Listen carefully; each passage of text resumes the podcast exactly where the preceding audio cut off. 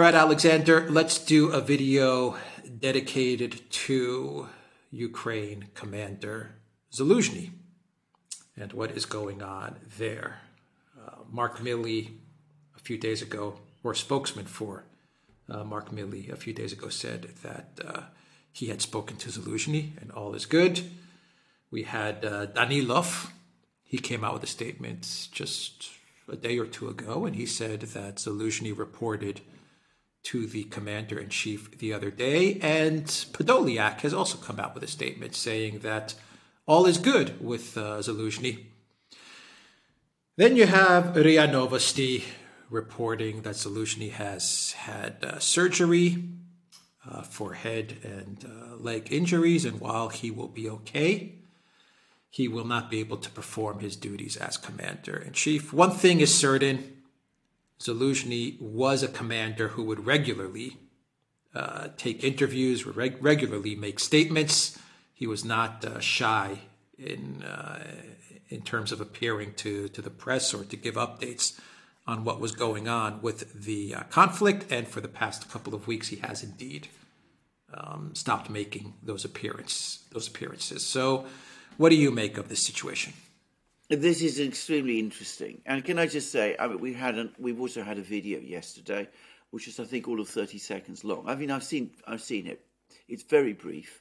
You see Zaluzhny, somebody who looks like Zaluzhny. I'm sure it is Zaluzhny, sitting in a sort of desk in a room, talking to someone.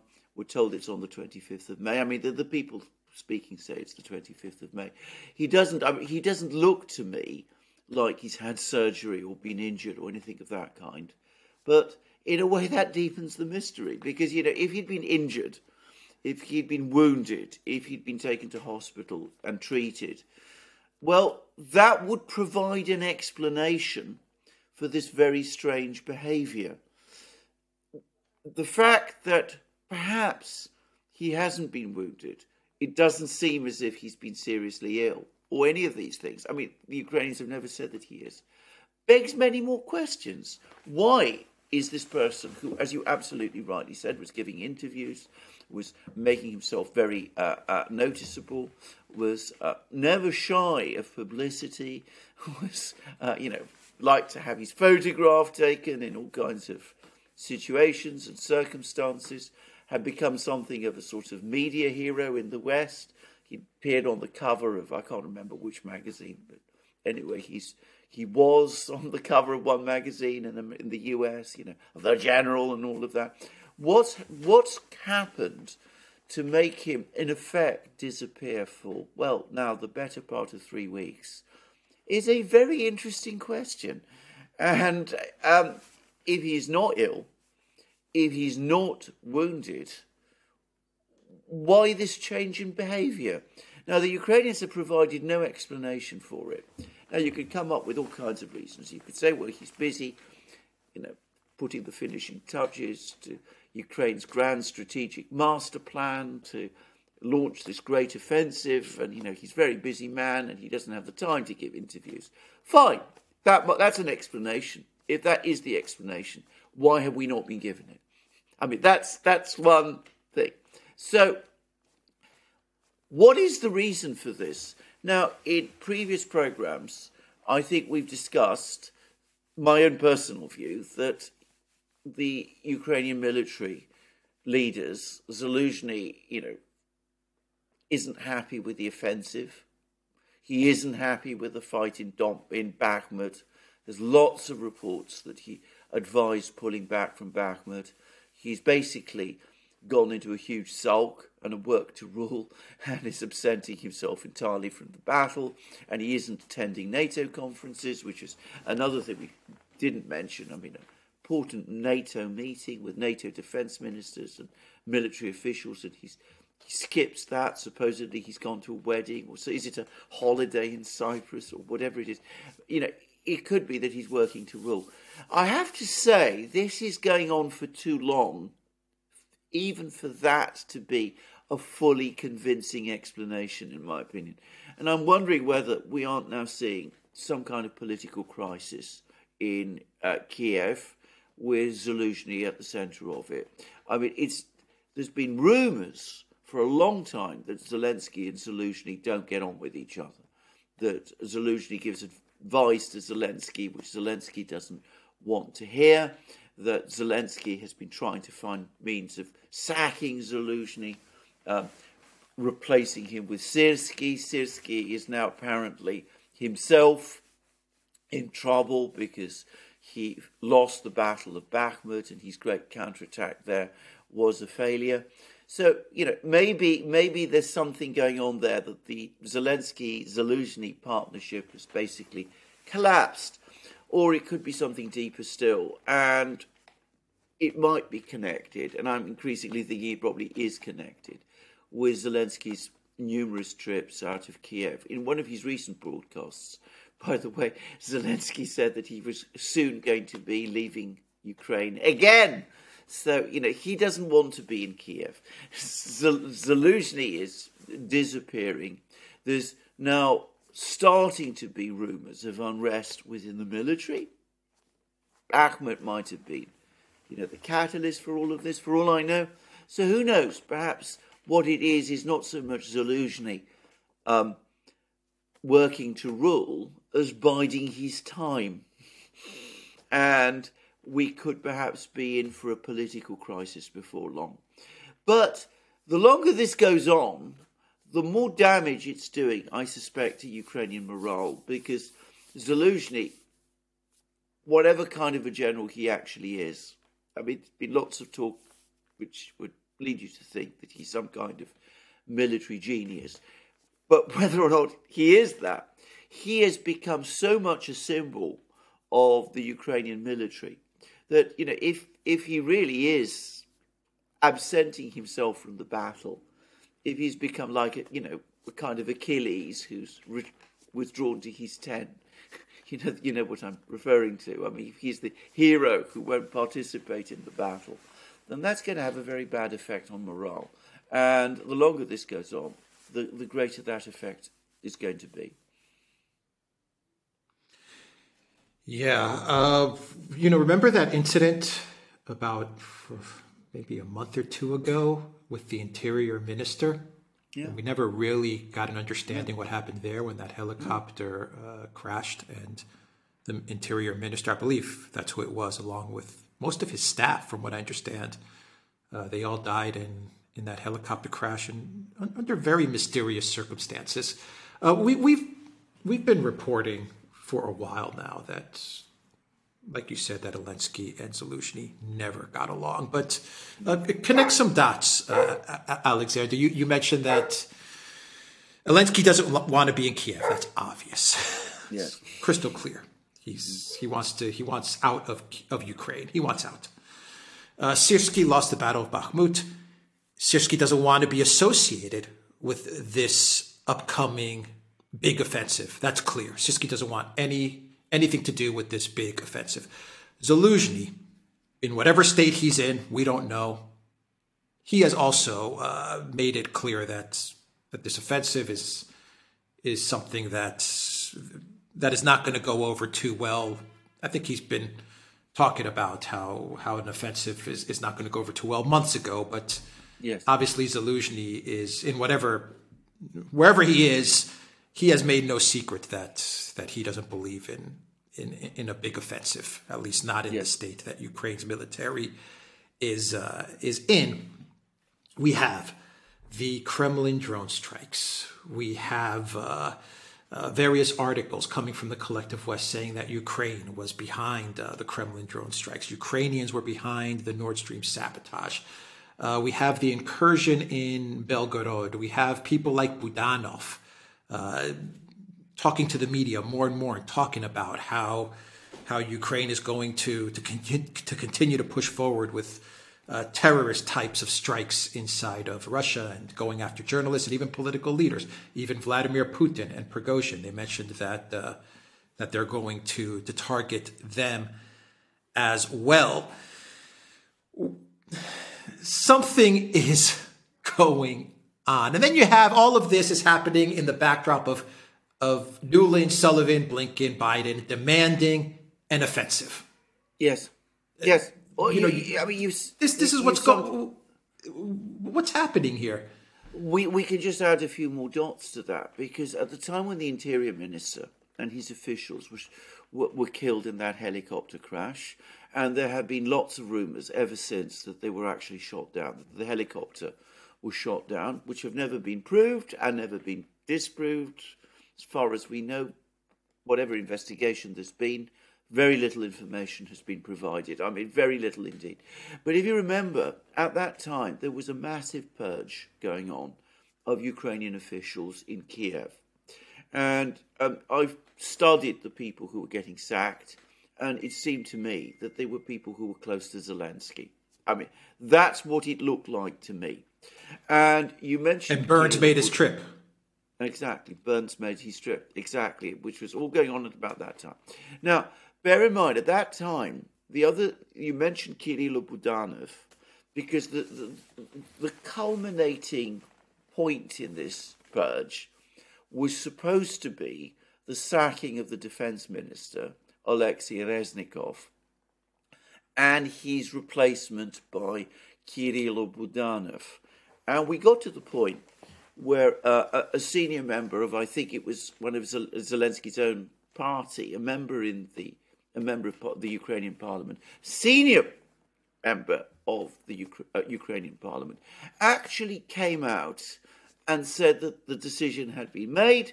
Reznikov was going to be sacked. Budanov was going to take over. Uh, um, Reznikov was going to be appointed Minister of Strategic Development or some, you know, incomprehensible thing. But Budanov was going to be put in overall charge of the Defense Ministry. And then, suddenly, it all stopped. We, we got a meeting between Zelensky and Reznikov. Reznikov said he didn't want to go. He was confirmed as defense minister. Budanov remains intelligence chief. And the entire purge suddenly ceased. it, it, it, it, came to a complete sudden stop. And then shortly, le- shortly after, um, who turns up in Kiev? No, none other than Joe Biden, President of the United States. He meets with Zelensky he appears to endorse Zelensky again. He suggests that Zelensky is, you know, the person he wants to um, remain president of Ukraine. And now, a couple of weeks later, we have similar odd things starting to happen. Zaluzhny very unhappy, um, making himself invisible. Two brief videos, one of him speaking to a conference in Odessa, except that apparently there's doubts about that video. The one that was released yesterday, in which, as I said, he seems to be, in effect, removing himself from uh, from the whole situation. Um, as I said, Syrsky is far away in Donbass. He's not playing any role at all in the organizational planning of this offensive, as far as I can see. I mean, he clearly has no belief in it. Uh, or alternatively, he's been uh, exiled to Bakhmut and its environs, which seems bizarre, actually, given that he's the commander of the ground forces and the number two. And of course, we have Zelensky now traveling around, going from one place to another all the time, staying away from Kiev as much as possible.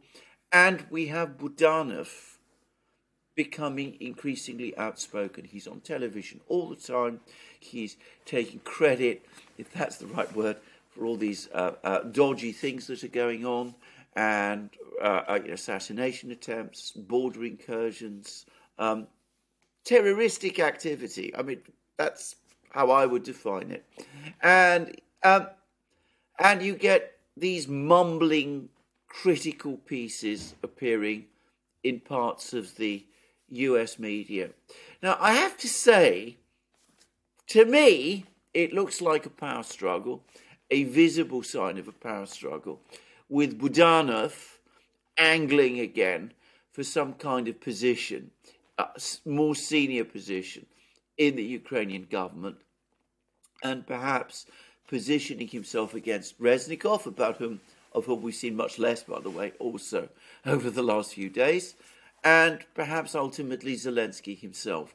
Now, I say that there's some who say that Budanov is close to Zelensky, but I do wonder whether, in fact, he's become increasingly. Um, he's quite a young man, increasingly headstrong, feels himself in control. He's got all the intelligence and security agencies now working for him, apparently, and whether he's preparing to make some kind of bid for power. Because to me, all of these very strange signals point to some kind of political crisis in Kiev of some sort.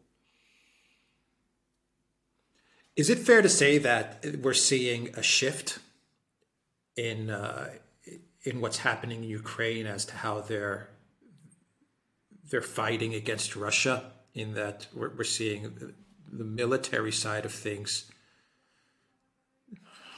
I don't want to say lessen or taper off. I'm not exactly sure of the right words here, but we're seeing things shift from a focus on military and military strategy and, um, and, and fighting a conflict with Russia, and it seems like Budanov and the types of activities that that that he's been doing and he's been leading. It seems that those are taking precedent. Yeah, seems I think like they are. That's that's where we're moving towards. And, yes, and I think that you know what I mean. Bel Belgorod, Absolutely. Kremlin drone strikes. So Absolutely. I'm- trying to hit Crimea. These types of things. yes, I, I, I Going think, after journalists. I think, exactly, I think so. Because, but bear in mind that the two, they would probably. So if you ask Budanov, he would probably say that the two complement each other because we've had all of those reports, both from you know sort of neocon aligned people in the US writing articles, and um, people in Ukraine as well. But basically saying that the whole purpose of this offensive is to strike terror. It's to terrify the Russians, and that the offensive will succeed by paralyzing and panicking the Russian leadership and um, causing the Russian troops to flee. You know, so all this kind of psychological behavior that Budanov is undertaking now, it could very well be that what he's basically saying to Zelensky is, you know, throw forget about if it is Zelensky that he's talking to, or you might be deciding things for himself. You might be saying, well, let's not waste time with, you know, proper military strategy anymore. If we do, we all accept that this offensive can't succeed. We've got 30,000 men who've been trained up to a point by the West. Um, that's not a huge force. We have a couple of hundred tanks, most of which are old Soviet tanks. We don't have enough infantry fighting vehicles. The Russians have control of the skies. The F 16s are going to come soon enough. Even Milley was saying that today. So let's throw out that kind of, you know, old book, war book. Let's instead do this completely differently. Let's fight this war through um, propaganda and media manipulation and um, psyop, psyops campaigns. Try to scare the Russians, make them think that this offensive, when it comes, is going to be a huge affair. Panic the soldiers, panic the leadership in the Kremlin, panic the commanders, um, and that will be how we will win the war.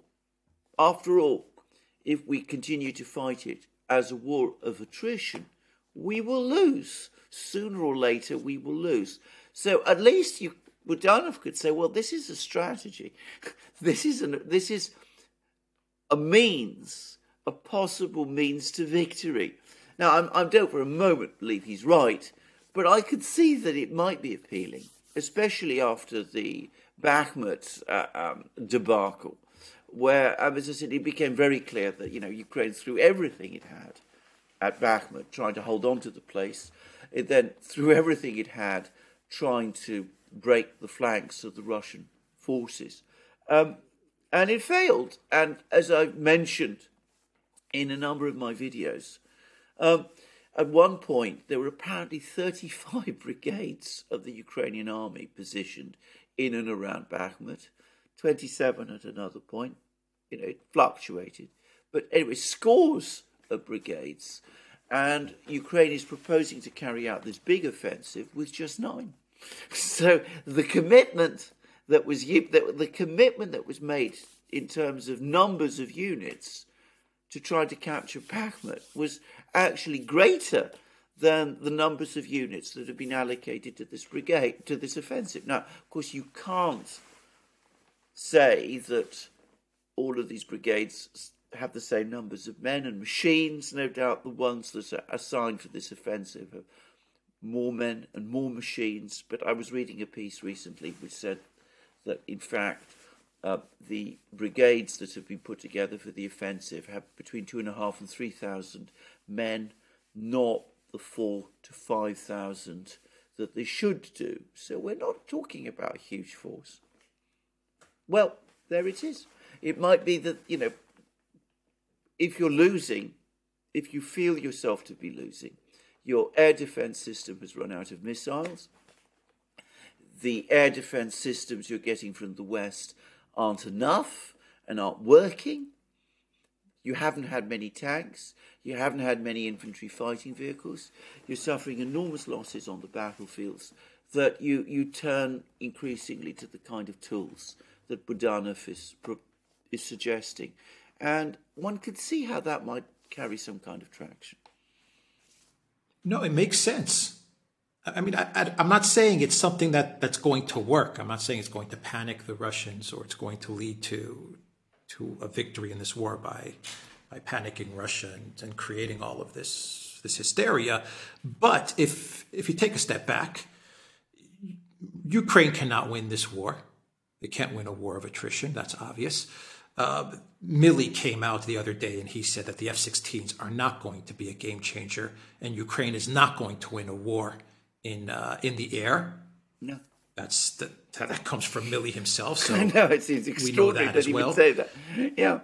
Yeah, well, but he said that's, it, and, and he's right. Of the joint, yeah, yeah, he's, he's right. obviously right. I yeah. mean, it's extraordinary that he's saying it just as after they've decided to supply them. But there you go. I mean, yeah, but it's an admission that they're not yeah, going to win yeah. that either. Yeah. Um, they've lost the economic shock and awe side no. of of the conflict uh, as well. Yeah.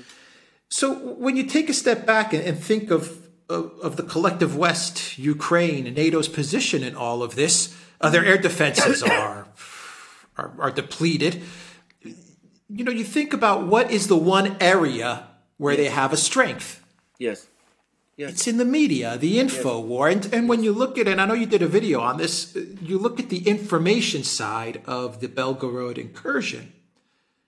And in the beginning stages, I'm not saying when it was all said and done, in the beginning stages, the first few hours, I don't know what the situation was like inside of Russia. I don't know what the Russian media was reporting.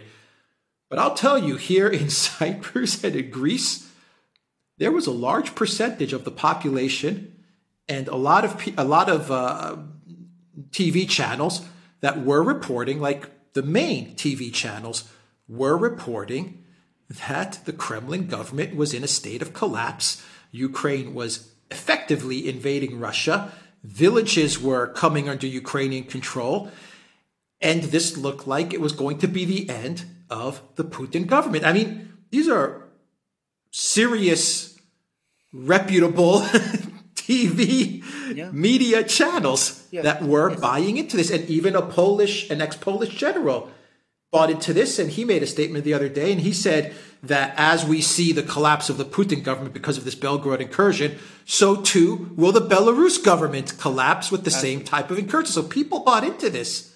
Absolutely, they completely did. Uh, uh, once uh, again, I'm not saying Budanov's strategy is going to work because I don't yeah. know how Russians were seeing this this Belgorod incursion and, and the whole media hype.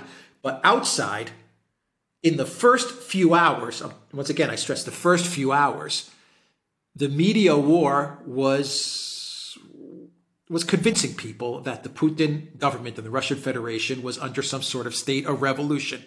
Yes, absolutely, and in fact, it's the media in the in Britain at least, is continuing to run with much of this, by the way. I mean, uh, uh, there, there's an article today in the Telegraph talking about the next Russian revolution, and it's very, very largely connected to the events that you've described.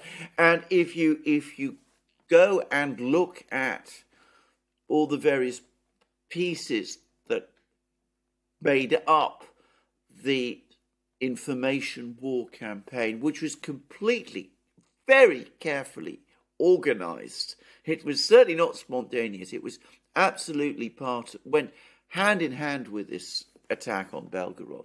I mean, it was an extraordinary, extraordinarily sophisticated and very large operation. I mean, you know, you got reports that a Russian helicopter had been shot down, that a Russian town had been occupied, that um, the um, Ukrainians had dug in into several places and were in control of them, that hostages had been taken, that uh, that they were all over the place. You know, drones, Ukrainian drones were flying overhead, dropping you know these small little grenades, bomblets.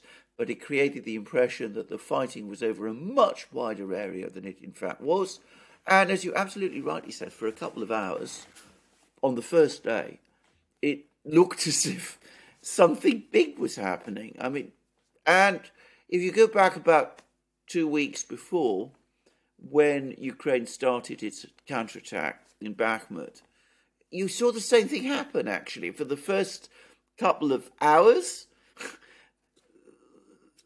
the internet was flooded with stories of big Ukrainian advances and breakthroughs and uh, Russian forces turning and fleeing in front of the Ukrainians and things of that kind. And again, it's clear that there was an information campaign underway.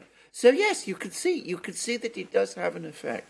Now, I don't think it's going to work, and I don't think it's going to work because the Russians themselves, the Putin government, the general staff, the Russian military, understand that that is part of Ukraine's toolkit. I I have to say though that though the Russians know it and that they're probably able to counter it at a military level, their own counter information strategies remain as terrible as always. I mean, you know, going back to Belgorod, there's about a whole day passed before the Russian Ministry of Defense actually came out with a statement about it. And by that time, that statement, all it said was, you know, there was this incursion and we drove it back, and most of the people who were involved on the Ukrainian side were killed. So that was a whole day of stories coming out from Ukraine and this terse, in some ways rather unhelpful statement um, coming out afterwards. Um, it shows that the Russians are still hopeless at this sort of thing. Yeah. So uh, just to wrap it up, um, Zelensky doesn't want to be in uh, in Ukraine. He's uh, he's outside of the country. Zaluzhny is is fading away. Once again, whatever state he's in, we don't know, but he's definitely fading uh, out of the scene. We're seeing a shift in uh, in tactics from the collective West and from Ukraine. And keep in mind that a lot of the media operations are being run by the collective West and yes. by the three letter agencies yes. who are very, very good at uh, this stuff and so someone has to fill this this this hole that we that we have in Ukraine, and it looks like Budanov is that person that is absolutely filling this this gap. I, absolutely, I, that that's how it looks to me. And I would go back to those American leaks. You know, that you know that the, you know they disapprove of all of this activity. They disapprove of it, or so they say. But of course, they allow it to happen, and they never take any action to bring it to a stop. So um, they are in effect complicit in things that they disapprove of and which they say are wrong. Now, I can't help but think increasingly that far from being real disapproval, that tells Budanov that he has complete impunity to go on doing what he likes. And I wonder whether that also means that there are some people in Washington who quietly support and approve of what he's doing and are perhaps helping him to do it. So, you know, bear, bear that in mind too. It does seem to me that over the last few weeks, Budanov's star has been very much in the ascendant in Ukraine. Um, as you rightly say, seems to be fading. So does Syrskyi. Well, however good as generals they were, something I'm not able to judge, they were conventional military officers. I mean, they fought wars like military officers, generals would do. Budanov is different. He, he, he, he seems to think, what shall we say, outside the box, sometimes in very alarming ways, sometimes in very crazy and dangerous ways. Yeah, he comes off as a very sinister character, but I you know, just so.